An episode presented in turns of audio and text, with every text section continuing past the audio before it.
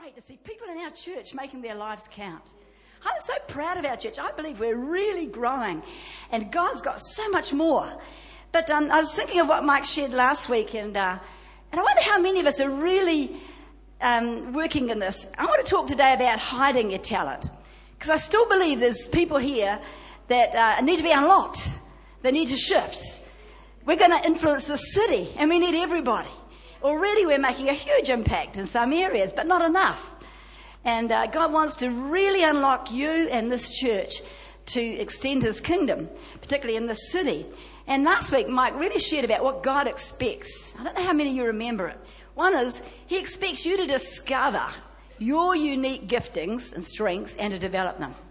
Isn't it exciting about Beth Ann now? Discovering her musical gifts and writing a song. But that's what God expects. Us all to discover what God has uniquely put in you and to bring it forth and cultivate it and let it be expressed and grow. And the second thing, he talked a lot about participators and spectators. But he wants you all, every one of us, to be a participator. He doesn't want us to be a spectator. He wants us to be a participator in the mission of the church, which is actually a very big mission. It's to advance the kingdom of God.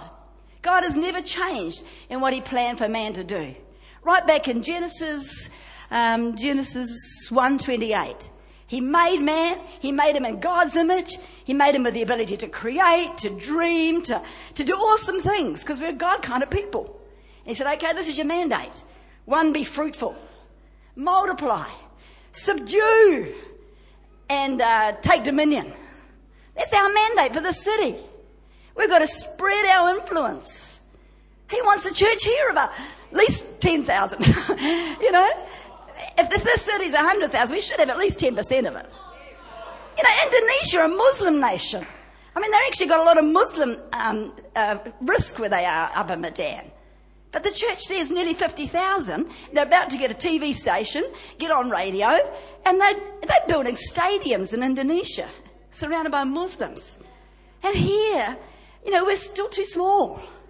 But God wants to shift us. He wants us to take this city, to let our influence be felt in this city. I think it's wonderful that God's already opening the way for us to be in the park. This is the year we've got to come out of our closet, come out of our hiding. This city got to know that Bay City's around, but more so that Jesus is alive. Jesus is alive. He still saves people. He still delivers people. He still heals people. And He wants to do that to every person in the city. So this is our mandate to, to get beyond the walls and take dominion over the violence in the city. I'm excited seeing the uncovering all the drugs. God's uncovering everything. He's uncovering drugs. He's uncovering the hidden works of darkness. He's already doing it. He says, now come on Christians, get in there, clean the place up. You know, get in there and get these people delivered of their addictions which causing them to drugs. They've only gone there because they don't know Jesus. If they knew Jesus, they wouldn't need that. So it's just an exciting time for our city to get out of here into um, uh, multiplying and, and being productive, subduing and taking dominion over the spirit world for a start. But it's got to start with us. Actually, you can't take dominion over the spirit world of the city if you've still got the devil lying in your own heart and telling you lots of fibs. And you're still wrapped up in unbelief. And this is why we're hiding. So I want to just look today at one of the kingdom parables because I want to live like this is true. I want to live like we've discovered our giftings, that God is still alive and He wants to work through you. And, and so each one of us are, are living this sort of life. And I think coming into the church, we know that God's in the place. We know that people are catching on. I love talking to Vicky. She says, I've been away for two weeks and I missed it because they've already got on the flow of the river. God's already touching their life. They're already starting to take hold of what God says and, and, and coming alive. I see the, it's like a light comes on many people. We had a wonderful event yesterday with about 75 of the workers in the church. But many of them I just see this year, they've started serving and all of a sudden you see God's favor and life coming around them. They start to shine. And it's because they've just started to serve. And God does the rest. They made a little decision. And all of a sudden, God just came around their life in a new dimension. It's amazing how it works. But in um, Matthew 25, there's a, a few kingdom parables. Now, when I talk about the kingdom, I'm not talking about salvation, because salvation, by responding to what Jesus Christ has done, by responding to the message that Doug brought. Jesus has paid our fine. By saying, thank you, Jesus. I thank you for what you did. I just respond and believe that truth. You get born again. That's salvation. Jesus did all the work. All we do is believe what he said and respond and step into a tremendous life of blessing and light. But there's not, there's more besides. That's the beginning. The Bible says unless a man's born again, he can't even see the kingdom. That's the doorway. And it's only the doorway. And I think some people would almost like be happy to die thinking, well, I made it. I got my ticket to heaven. Now I can just wait till, you know, I live my life and then I'll step into the glory. But actually, the Bible says a lot about the kingdom and it says, what you do with your life now makes a huge difference to how you're going to live in the next age.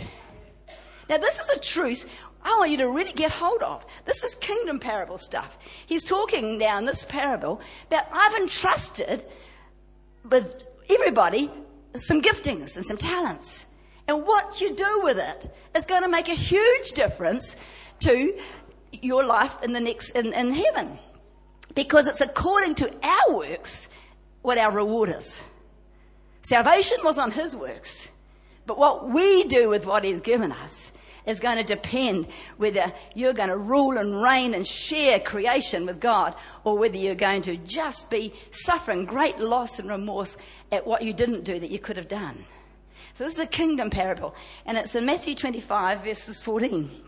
The kingdom of heaven is like a man traveling to a far country. The man's Jesus and he's gone back to heaven. And he called his own servants. These are Christians he's talking to. This is parables for believers. And he gave unto his people his goods. Now he's given unto every one of you a measure of his grace. He's given unto you giftings. He's given unto you tremendous things that he's put into your spirit. And, uh, and then he, he went, he, he's gone away. And he said, and then he got the five talents. I'm sorry, going back to, uh, gave his goods. And he didn't give it all evenly, which is, I think, you know, if we in our socialist thinking, we think, well, everybody should get the same, that's very fair. But God actually doesn't treat people like that. Some are multi-gifted and talented, and much is required of them.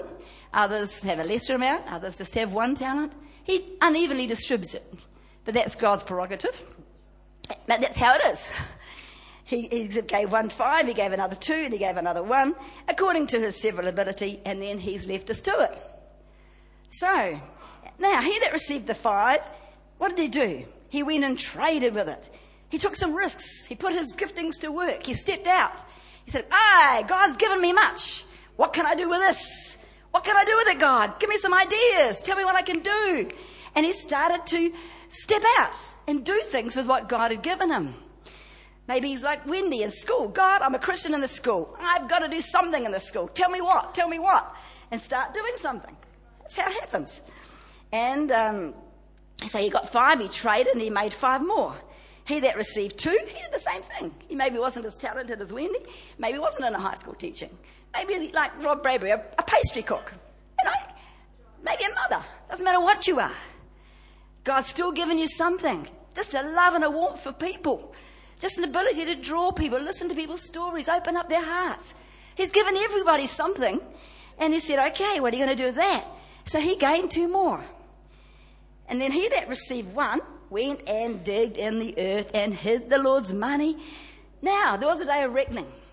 After a long time, there is going to be a day when God is going to check out what we've done with what He gave us. And the Lord of the servants came and He reckoned with them. He opened the books and He had a look. Okay, Anna, what did you do? Let me see. David, what did you do? Let me see. Janice, what did you do? Let me see.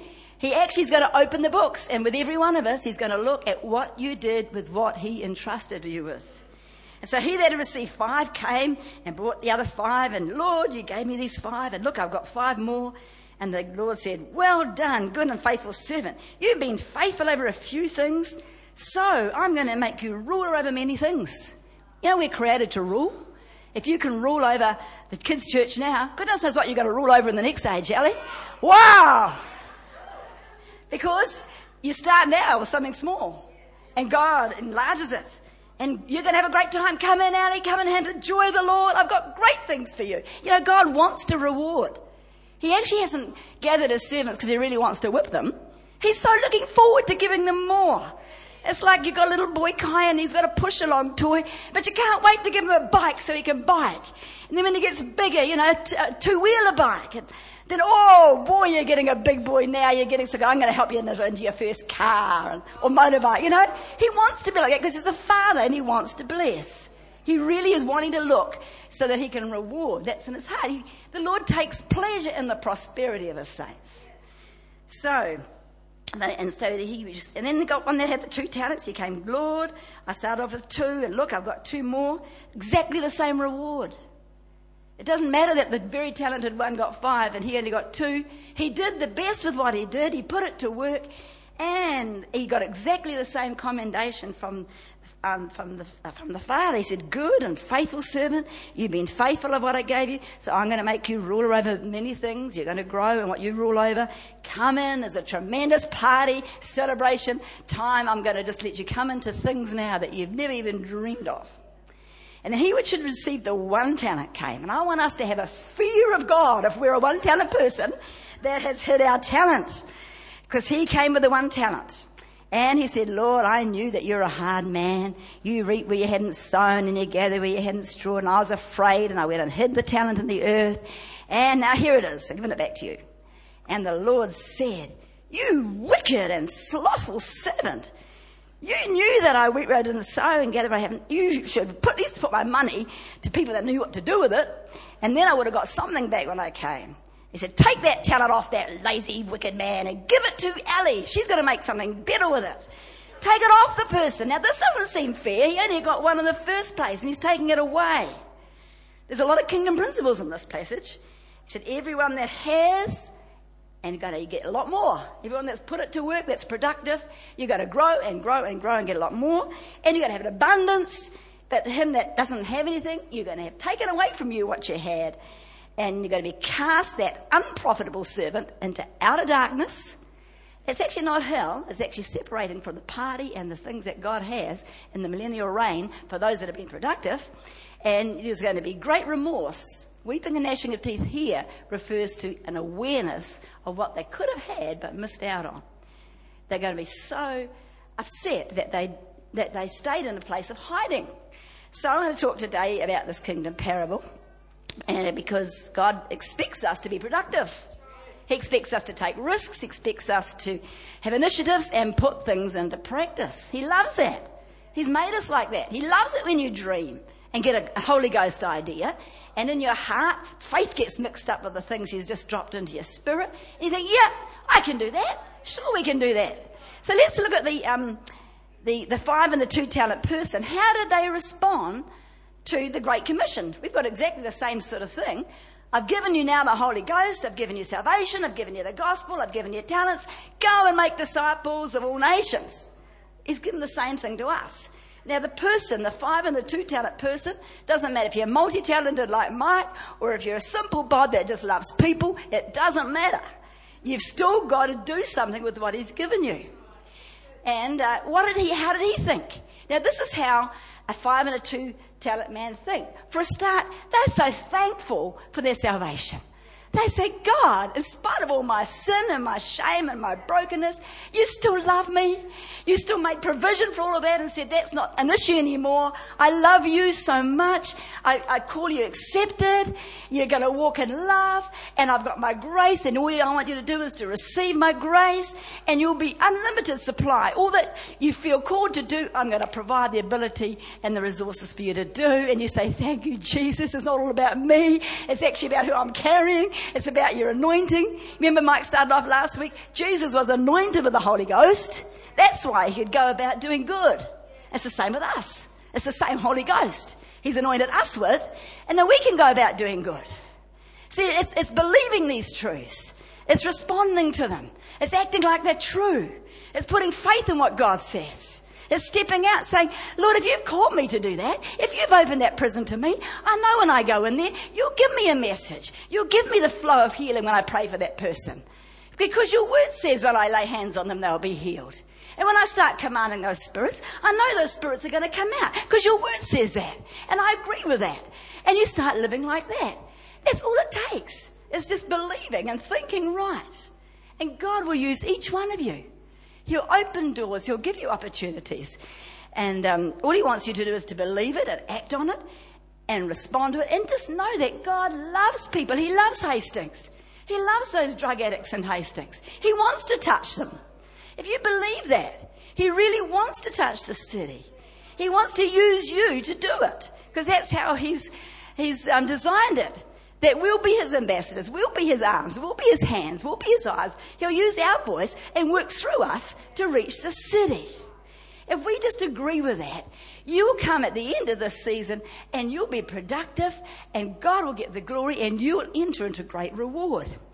In fact, there's a principle in the kingdom. If you set your life around putting God's interests first, if you seek first His interest, that means you, it's your first priority. Now to do that takes a change. Because oh, I has to die. if you're going to put God's things first, something in you has to die. And that's why if you don't think right, you think wrong about these things. It's not fair that I should die to what I've always wanted to do in my life. Well, you actually don't think right because you don't understand that by dying, you're actually opening the door to a, a whole blessing of God. But you've got to pay the price. You've got to do what God says to do. And so all these things He asks us to do that seem hard are actually just doorways into blessing. See, giving, you think, oh, that's hard. All this money I've earned this week and I've had a big car bill and da da da da da. Now I've got to give. That's hard. That's thinking wrong. If you think, I'm a kingdom person, all my finances are under the kingdom of God, I'm going to honor God today, and I love Him so much I'm going to give more, then you're a five and a two talent man. But otherwise, you're a person that doesn't think right. You're not putting God's interests first. You're still buried it into the flesh, which is your own thinking. So, um, but what's more, um, he said, all things will be added to you. Now, some of you are starting to discover this. You're starting to serve, and you're finding, hey, I'm finding friends, I'm finding value, I'm finding life, and actually things are changing around my world. My, my kids are starting to come to church with me, and they're getting saved. And you actually tap into a principle called kingdom addition.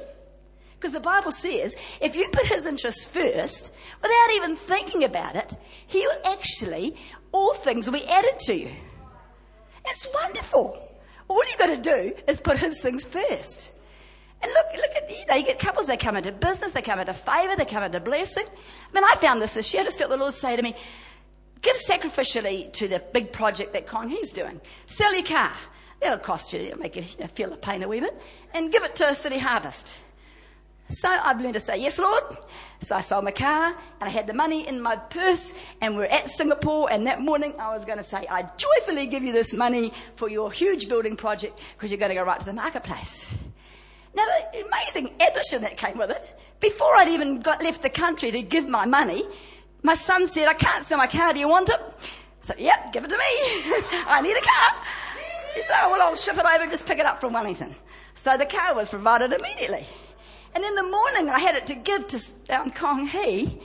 A pastor we hadn't seen for 10 years rang us up and said, I'd like to meet you guys. And we'd heard that he lost his sister, so we thought, oh, you know, maybe he needs prayer. We'll squeeze time. We had three services that day, but we squeezed breakfast. You know what he wanted to do? He wanted to shout us a 12 day cruise next year. Wow! We weren't even looking for it. But he wants to take us on a 12 day cruise. So, I mean, this is kingdom addition. This is how it works. When you're not even looking for it, he overcomes you with blessings. And that's what it's like when you put his interests first. Favor will come. Blessings will come. And it, and it, it comes not because you, you think, well, it's not fair. I pay my time. I should get it. It's because you're lost in sowing your life into doing what God says to do. Your first priority is to bless a man you think has lost a sister, but actually he's about to bless you and you didn't even know it. This is kingdom living. But see, the other thing is something that we've got to be aware of because there's the other person here who is a one talent person. And I think there's still some like this in hiding. And let's see what he said. He said, I dig it in the earth. Now, earth speaks of flesh, speaks of carnal thinking. In fact, I was thinking that picture with the um, Gideon's army. They had the tremendous lantern and an earthen pitcher.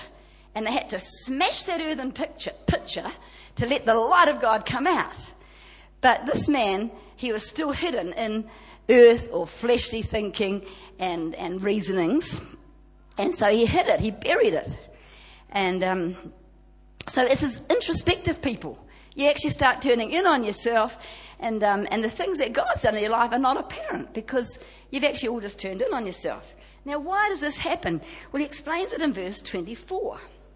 It says, when he asked him, he says, You know, I've been done this. He said, Why? He said, Well, and his whole thinking of God was totally false. He said, I knew you're a hard man. All the things you asked of me were really hard. Giving up my Sunday mornings, giving up my tithe, serving. Boy, this is hard. Even coming up to the front to give my heart to the, heart to the Lord, that's hard. You know how many struggled the first time to come up there? You thought it was going to be hard. Well, sure it's hard. But you didn't realize that when you did that, the Spirit of God would come into your spirit and you'd come alive to God and all He wanted to do is bless you. But, you know, if you don't respond to things of God, and the first thing like that, salvation, but after that, everything else God asks of you, it seems hard at first. Might have seemed hard. Sell my car. What am I going to get around in? Hitchhike or something, you know? You know, it's, it seems hard. But all you've got to do is say, yes, Lord. you must know what you're doing here. But he actually kept believing, and so he stayed behind the door of blessing. He kept thinking all the time that God is mean, He takes from us, and everything you do in the Christian world is going to be difficult. And he stayed hidden in that place with all his stupid beliefs that were wrong beliefs. Because he hadn't taken hold of what God was really trying to say to him. And God's trying to give us lots of promises. But some of us are still struggling thinking, oh, I don't know if I can go there. It's a bit hard. And I think, oh, for goodness sake, do it. Because all you're going to do is do it. And then you'll open a door and God's blessing will flood into your life. But it does require one believing what he says to do, that it is him, he is speaking to you and he wants you to do it, and then actually acting on it. And then all you'll receive is a whole freedom in your life that you didn't have before. So, um, why do we get wrong thinking? You're hard man, you take from us. And then he became very fault finding. And then he justified why he was like this. And this is the same pattern people can do today. If you don't respond, you become, you know, you, are thinking about God as all crooked. Um, you think that He's going to take from you and, and just leave you impoverished. And you think that, um, well, really, it's, um, you know, and you start criticizing other people that are extravagant, criticizing, like they criticize the woman that just poured out her love over Jesus' feet. That's a bit extravagant. You're going a bit extreme here, you know. And they, and they start criticizing others that are wholeheartedly serving the Lord, and then you justify why you where you are. So, um, and this is just like Adam did in the garden. You remember when Adam was aware of his sin and shame, he hid. And there's two things he hid behind. First of all was fig leaves, and then he hid amongst the trees of the garden. And we're the same. Now the fig leaves are things which we, beliefs that we take, which will help us stay where we are. And, um, and one of them is, is just unbelief. You don't want to believe what God's saying. You actually would rather believe that you're not good enough, or that um, people won't like you, or you'll get hurt, or you'll look silly. And, and you hang on to your, your belief, which has probably been there a long time. So you've got this big struggle. Am I going to keep believing what I've been believing a long time? Or am I going to take a big step and believe what God says? And I think a lot of us have actually got hidden beliefs. And I think right now, including me, God is uncovering all these hidden beliefs. How many have found God's showing you some of your hidden beliefs? Oh, how many found that it's a lie you've believed a long, long time? Oh, so you've come into agreement with lies. That's what you've actually done. You've come into agreement with lies. You know what the Bible says in Isaiah 28? If you come into agreement with those lies, you know what you're going to reap? You're going to reap death and hell. You might still keep believing for a long time that I'm not good enough, I could never do that. People will think I'm silly. And so you'll end up lonely because death means isolation and aloneness. You'll be um, tormented and constantly under pressure. And uh, you'll be, because you've agreed with lies. And how many have hung on to your opinion? See, unbelief is really also that I'd rather believe what I think rather than what God says. I know that if I handle my whole money right and then um, it'll, it'll just go round. And God says, no, you take the first tenth to me, and then you'll get a blessing on it. But you'd rather hang on to the fact, no, I've got a good budget, it works, and I'm, I'm going to hang on to what I believe. And, and so basically, you're putting your opinion above God's opinion. Because God's opinion doesn't make sense to you. And God's opinion never makes sense to you. Because there's things that God are like that. He just drops in crazy things. But if you line it up with the Word of God and said, well, that is how God teaches us, then you've got a choice. Am I going to embrace this new belief and step into blessing? Or am I going to lift my own opinions that I've had for a long time and uh, stay there, which is really pride. Pride is in two ways. One is you get an overestimation of yourself. You actually think your opinion's better than God's, really. So you choose to believe your own opinion. Or you underestimate yourself and think, oh, I can never do that, I'm nobody, and da da da da da.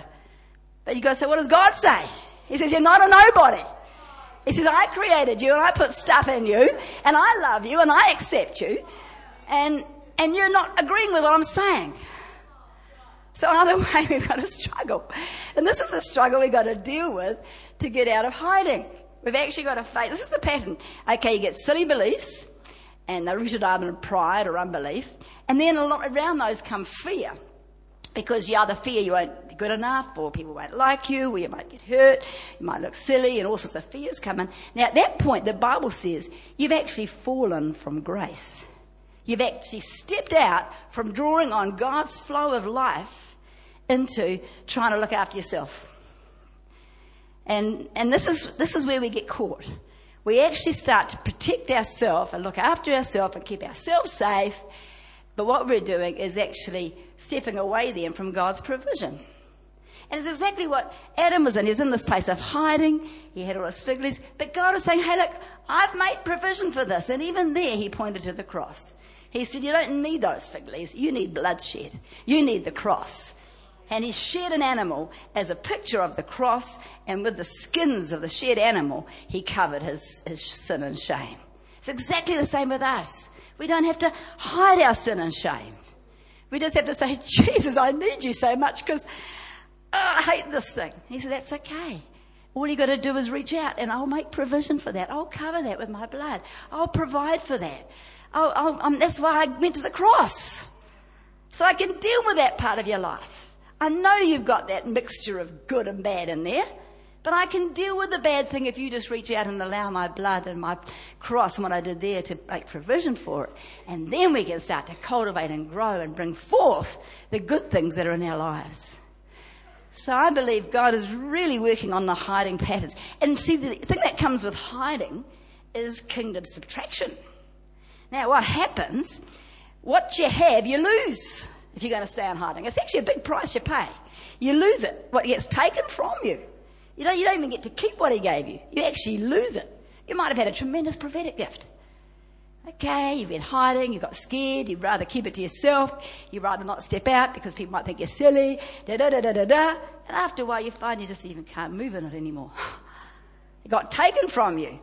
And uh, you go backwards, there's a huge loss you'll find you'll get a loss of connection, you'll come into isolation and death. The flow of God's grace on your life, you'll, you'll frustrate that, you'll stop it happening. You won't even be drawing God's grace around your life. And then you realize that's actually God's grace around your life that gives you life, it gives you vitality, it gives you health, it gives you strength, it gives you what, what, what gives you life. And when you stop drawing on that, that goes. And then the next generation start thinking like you they get critical and they get all wrapped up in themselves and worship themselves. And if that's not enough, as Douglas said today, it just gets worse and worse and worse. In, the, in eternity, you're going to think, wow, I could have been part of all this, reigning with Christ for a thousand years, and now I've got to just wait locked up thinking, I could have been there. Wow, what a price to pay by staying in hiding. Huge loss. And um, and also God's response to us, He's actually not happy.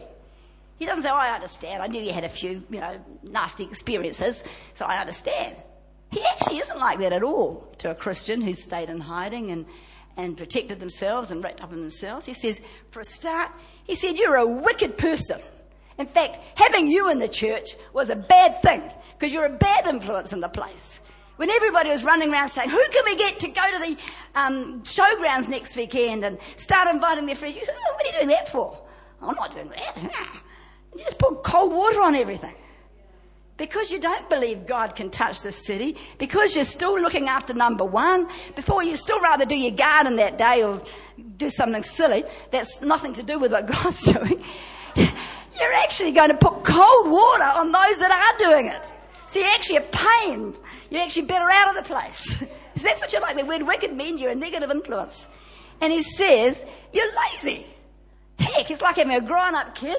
You've invested into them, you've grown them, you've invested in their education, and they're sitting around home. I can't be bothered doing anything. What a lazy brat. Why don't you get up and do something with what I've given you?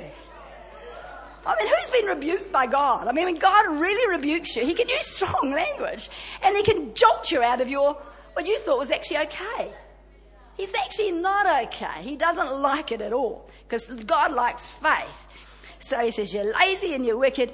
He said, The least you could do, if you don't think you've got much, the least you could do, listen to this. He said, You could at least submit what you've been given to someone who knows what to do with it. You can at least go to Kate and say, Well, you know how to get people singing, so I'll join your choir. Because she knows what to do with it. She could go to the junior church and say, well, I don't think I'm much good with kids, but here I, here's, here's me. And they'll know how to make you do something with it. So that he says, at least join a team and someone else over you will draw out of you what's in you. So that's, that's the least you can do. But actually, he loves initiative. He actually want, loves it when you get an idea. I should invite that neighbour over. Before we go to the Sunday thing, they could have lunch with us or breakfast with us and we'll all go together and that's a God initiative. Or maybe when it comes to Christmas production, we'll get these people around for a barbecue tea and we'll all go together. See, that's what God wants initiative and taking risks, stepping out and putting to use what God's given you. So I have to stop now. Time is, is gone, but I believe he's, he has been uncovering lies. He's been, he's also been uncovering offences. He's been uncovering lots of things in hearts that actually keep us in hiding with our talent. And it's time we came out of hiding. It's time we repented of those lies. It's time we faced the truth. It's time we agree with God's word and step out in it. Amen? So, um, because he wants us flowing in the life of the Spirit. You either live a life of the flesh, where you just look after number one, it's all about you, and you just you miss out so much, or you step into the flow of God's Spirit, agree with God, tap into God's resources, and who knows where God will take you. If you're productive, He'll give you more and more and more, and you'll find yourself growing in your influence and ability because all He wants is a response. So um, there's two things I want to do now. I really want to um, see if there's anybody here who's never yet actually responded to God at all. You might still say God's a hard man, and if I come anywhere near him, he's going to tell me how wicked I am, so I'm going to keep as far away from him as I can, because I really think he's a horrible big judge, and when I come near, he's going to beat me with a stick.